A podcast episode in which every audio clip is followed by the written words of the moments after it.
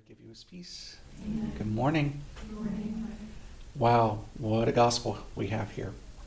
Filled with all kinds of interesting details. And um, that, that's what the parables of Jesus are like, huh? They can speak to us on so many levels. What if you were the guy who shows up at midnight? You're tired, you've been traveling, you're like starving. And then you get to your friend's house and they're like, they have nothing. The cupboards are bare, you know? It's like, whoa. Or what if you were the guy who um, received the friend at midnight and you had nothing to offer, and then you have to awkwardly go out into the neighborhood at midnight looking to uh, beg some bread, you know? Or what if you're the guy who's home in bed and asleep and your cupboards are filled and all of a sudden the, there's knocking at the door or whatever, you know? You could look at it from so many different ways, huh? And um, obviously this story, the context of Jesus giving this story has to do with uh, a teaching on prayer, you know, how we should pray. And ultimately, this teaching on prayer centers in on the what kind of a uh, God God is. You know, what kind of a God is. He is a father, and he is a good father, you know, who will give us everything we need. That's That ends up being the very heart of this whole story. You know, that God is a good father who gives us everything we need. And um, that probably is at the, the heart of all of Christianity, the, the gospel, the message of Jesus, why he came, you know, to deliver us this amazing message of truth, that uh, God is real and that he's our father and he's a good father. And um, we can completely and totally trust him, and uh, he will provide for everything we need. I love that song. He's a good, good father. That's who, that's who you are. That's who you are. I am loved by you. That's who I am. You know, that, uh, that song just so captures the center of it all. So good.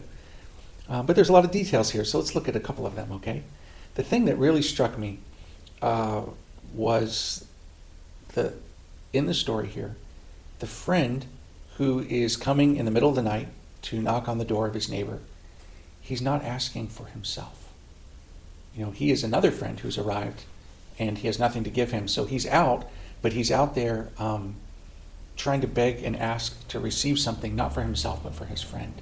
And I was really moved by that detail, thinking about that, that in our prayer, and uh, you know, as our prayer forms our hearts, the way we are, the quality of our personality, that we would be, uh, um, that I would be a man for others, that you would be a woman for others. You know, it's the nature of love, huh? Always looking for and seeking and longing for the good of the other. That's, uh, so he's not asking for himself, he's asking for others. And uh, so what could that say to us about, you know, the the way we live our lives, but also our prayer, you know, that we be looking and longing and seeking for, you know, for things, good gifts for others. Ultimately, the best gift is the Holy Spirit himself, the divine life, God dwelling in us as he dwells in a temple, asking for the Holy Spirit. Um, now, why is all this happening at midnight? That's kind of a curious detail, huh? You know, why not, you know, between nine and five? We're open between nine and five, right? So that's that's how a business operates, you know. So we're not called to, to be, you know, operating as a business. But, you know, is there anybody you know that you could call and, and wake up in the middle of the night? Who would that be? Family, right? Family. And a really, really good friend who maybe is such a good friend, they're in the category of family now. So we're called to, you know, to be family.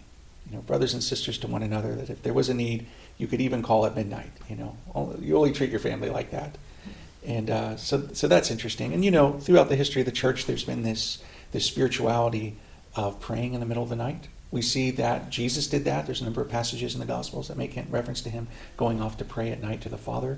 But uh, we know that all kinds of nuns and monks and friars and people who live lives of prayer have this thing about praying in the middle of the night. So uh, do with that what you will. Um, but there's something about the middle of the night when most of the world is asleep and it's dark and it's quiet and the, the distractions of the day are not there and you can kind of focus. There's a stillness that could be there, unless you live in New York City. It's the opposite. Friday night in Harlem. Oh my goodness. What I just said doesn't apply there at all. Um, but in the time of Jesus, certainly things would have been a lot more kind of quiet and still. You know, distractions are kind of gone, and you can really focus and commune with the Lord. And um, and then the the other thing, well, there was one more thing I was going to focus on. What was it? Well, uh, pers- persistence. You know, that um, we don't always, uh, apparently you don't always get uh, things immediately. And, you know, that's a hard message for us nowadays, huh? A culture that's so used to immediate gratification. You know, sometimes there's, well, what from our perspective looks like a, or feels like a delay.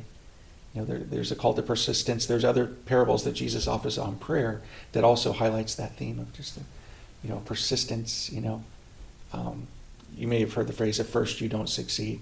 Try, try again. Okay, it's kind of a similar idea there. Um, so ultimately we apply all of that to our own spiritual life, huh? You know, this persistence in prayer, this trust in God as a good Father who provides for our needs. And uh, I just remembered the third point. What is the man, what is he asking for? Bread, right? Bread. So ultimately there's a connection here to the Our Father, give us this day our daily bread. But when we know that the place where we encounter Jesus most intimately is in the Eucharist, we could, he comes to us into the appearance of bread and wine, that we know that this asking for bread is an asking for Jesus, you know? And so this man is asking for bread, the bread of life, to give to his friend. So for us, we, we ask for Jesus, you know, give us Jesus, and that uh, we may give, we ask for Jesus so that we may give him to others, huh? There, there's where I was trying to get to, that, that we can give him to others, that this, again, would be uh, a fundamental reality of our lives, you know, that, that we are men and women for others, we are men and women who are feeding others with Jesus, who is the bread of life, and we receive that bread of life from our good Father, who gives us every good thing. Um, so we ask, we seek, we knock, we receive, we find, and the door will be open. Amen? Amen.